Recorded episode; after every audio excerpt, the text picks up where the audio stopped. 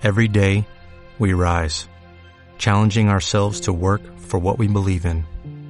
At U.S. Border Patrol, protecting our borders is more than a job, it's a calling. Agents answer the call, working together to keep our country and communities safe. If you are ready for a new mission, join U.S. Border Patrol and go beyond. Learn more at cbp.gov/careers.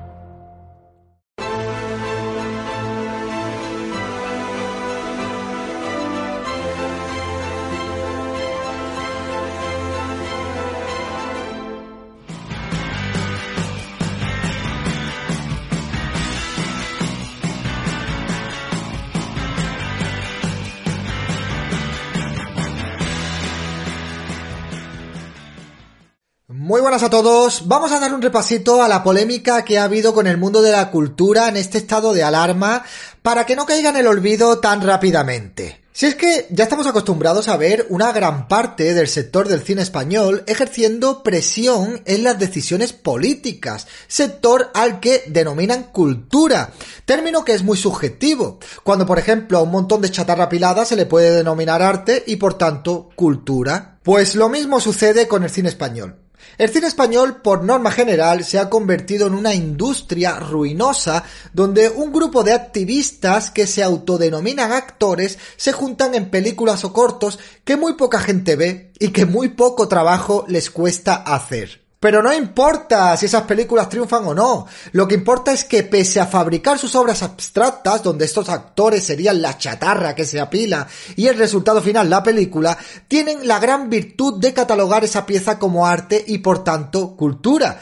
Cultura que obviamente todos los ciudadanos españoles debemos subvencionar por el supuesto bien común cuando en realidad los únicos que salen beneficiados son los chupópteros que viven de esta fraudulenta y ruinosa industria, los partidos políticos de izquierda que tienen bajo nómina a un lobby de actores activistas y la espalda de los actores que permanece virginal al no tener que doblar el lomo para ganarse el sustento como hacen millones de españoles. Os puede parecer un poco exagerado lo que os digo, pero nada más lejos de la realidad y ahora os lo voy a demostrar. Hace no mucho vimos al actor Eduardo Casanova en la gala de los Goyas pidiendo directamente que le dieran más dinero al sector del cine para fomentar la cultura. Presidente del gobierno, ¿tú qué le pedirías al presidente del gobierno? Al presidente del gobierno le pediría más dinero para hacer nuestras películas. Nuestras películas necesitan dinero. El apoyo en este tipo de galas está muy bien, pero para que sigan existiendo eh, los Goya, para que siga existiendo el cine español necesitamos dinero. Necesitamos dinero público. Dinero público. Y es que Eduardo considera cultura su última obra donde la protagonista tiene un ano en la boca y la boca donde debería estar el ano. ¿Creéis que cuando decidió rodar tal bodrio estaba pensando en si tendría una buena acogida o no? Ya os digo yo que no.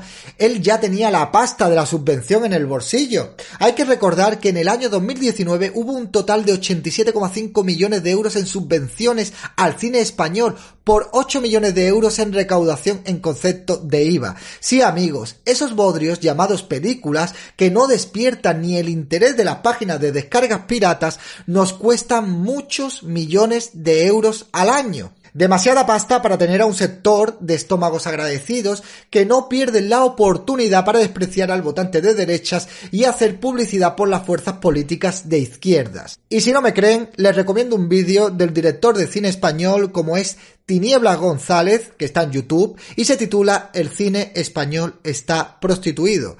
Lo que cuenta en ese vídeo podría ser catalogado como un film de mafiosos basados en hechos reales. Son tan reales que tú lo notas todos los meses en tu nómina cuando te retienen los impuestos. Pero no se confundan, este lobby de actores es insaciable, no se conforman con su manera tan cómoda de ganarse la buena vida que se pega. Son unas fieras a las que constantemente debes estar alimentando, porque si no, amenazan a su cuidador sacándole los colmillos para demostrar que, llegado el momento oportuno, no dudarían un instante en morder la mano de quien les da de comer.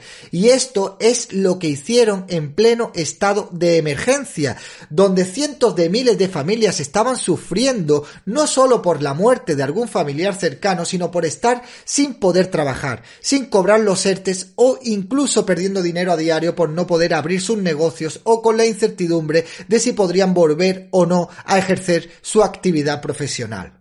El ministro de Culturas y Deportes, José Manuel Rodríguez Uribes, en una rueda de prensa del día 7 de abril de 2020, dijo que no habría medidas específicas para el sector de la cultura, alegando que esta no es una crisis de la cultura, deporte turismo. Hemos actuado en consecuencia ayudando a todos con medidas generales y transversales. Pobre hombre no sabe la que se le venía encima. Rápidamente, actores y cineastas como Paco León, Leticia Dolera o Miguel Ángel Muñoz, cantantes como Lola Índigo y compañías de teatros como Kamikaze o Teatro de Barrio se sumaron a una iniciativa del Sindicato de Unión de Actores que convocó un apagón cultural de 48 horas en redes sociales. O lo traduzco de la neolengua progre al español. 48 horas sin apoyar al gobierno ante las críticas de la pésima gestión. Esto es lo que pasa cuando tienes a un ejército de mercenarios que no luchan por una causa, sino por llenarse los bolsillos con monedas de oro. Mercenarios salvapatrias como Bardén, que predican el comunismo mientras se pegan la gran vida en Estados Unidos y no ayuda en nada al país que le vio nacer y que tanto parece detestar.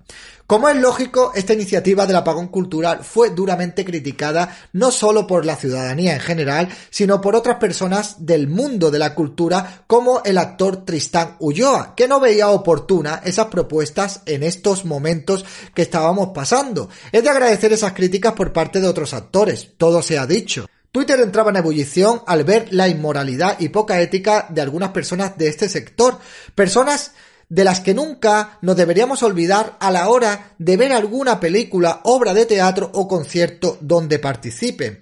Pero pensándolo bien, a ellos les importa un pepino si vamos a ver sus obras o películas. Van a seguir cobrando igual de las subvenciones del gobierno. Pocas horas tardó el ministro de Cultura en bajarse los pantalones y pedir disculpas con el siguiente tuit. Decía Orson Welles que primero es la vida y luego el cine, pero añado yo, la vida sin cine, sin cultura, carece de sentido y es muy poco humana.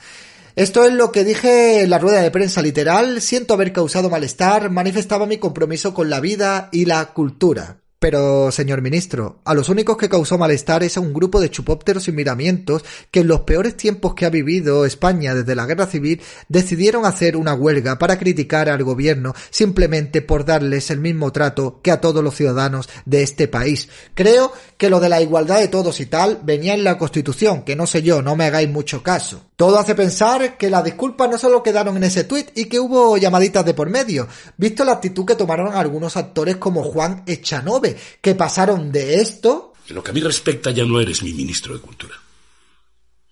Porque si no tengo cultura, ¿para qué coño quiero un ministro? Me tienes caliente, Uribes. Nos tienes en huelga mañana y pasado. La cultura online se queda en huelga.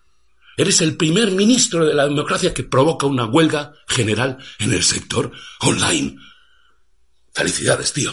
A esto. He tenido oportunidad de hablar con el ministro Sí. y de darme cuenta de que es un hombre excepcional, que es una buena persona, muy buena persona, que es un gran funcionario público. Todo parecía volver a la normalidad, este tema quedó aparcado, cuando ante la sorpresa de todos, un mes después, salta la noticia de que el gobierno aprueba ayudas a la cultura por 76,4 millones de euros y eleva al 40% las deducciones por mecenazgo. La tajada del pastel que le corresponde al gremio del cine asciende a 13,25 millones de euros para reabrir salas de cines, pero curiosamente los productores se les permite hasta el 31 de agosto estrenar directamente películas en plataformas, aunque disfruten de las ayudas que le hubiera obligado a pasar por las salas de cine. Lo vuelvo a traducir de la neolengua al español. Dan millones de euros para reabrir salas de cines, a las que no irá nadie, porque las películas que recibieron ayudas para que estrenaran películas en ellos no se van a ver obligadas a hacerlo, pero tampoco van a devolver el dinero que recibieron con tal condición.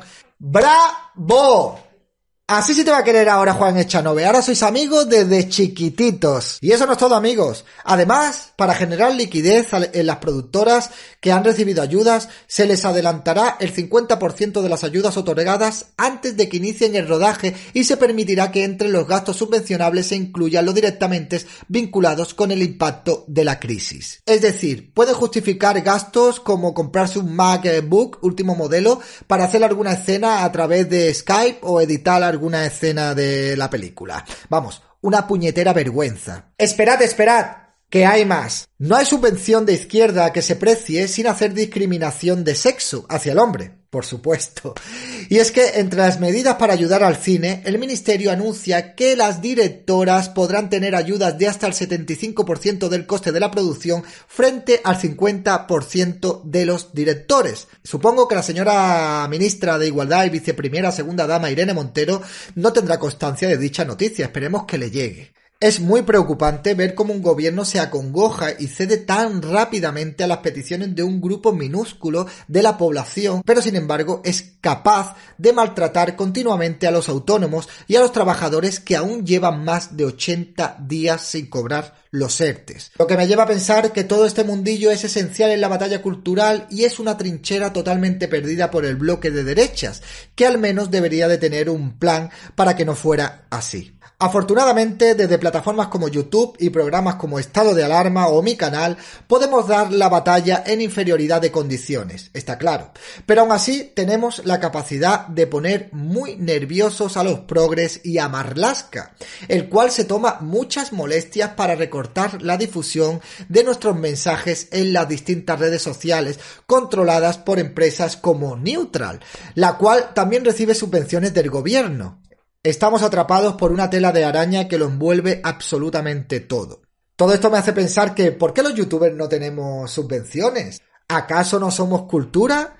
Seguro que si nos ponemos a investigar, todos esos youtubers de izquierda tendrán algún tipo de ayudita en forma de subvención. Malos tiempos para la disidencia, la cultura y nuestros ahorros, amigos. Urge echar a este gobierno, solo por ver cómo se pondrían todos estos actores al ver que nadie les da un duro de subvenciones. ¿Os los imagináis? Quizás así se bajarían de ese falso Olimpo de dioses y recuperan, si es que la tuvieron alguna vez, la capacidad de empatía con un país que lo ha pasado y lo está pasando mal. Señores, ustedes no son especiales, no son esenciales, no son ni siquiera necesarios. Flaco favor le hacen a la palabra cultura.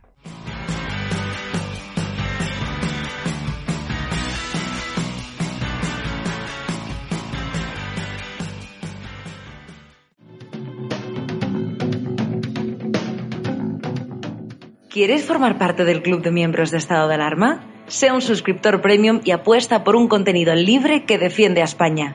Te damos varias opciones. Echa un vistazo a las distintas categorías y dependiendo de la aportación que desees hacer, elige una. Con eso aportarás a que sigamos pudiendo crear este contenido. De parte de todo el equipo de estado de alarma, gracias por tu apoyo.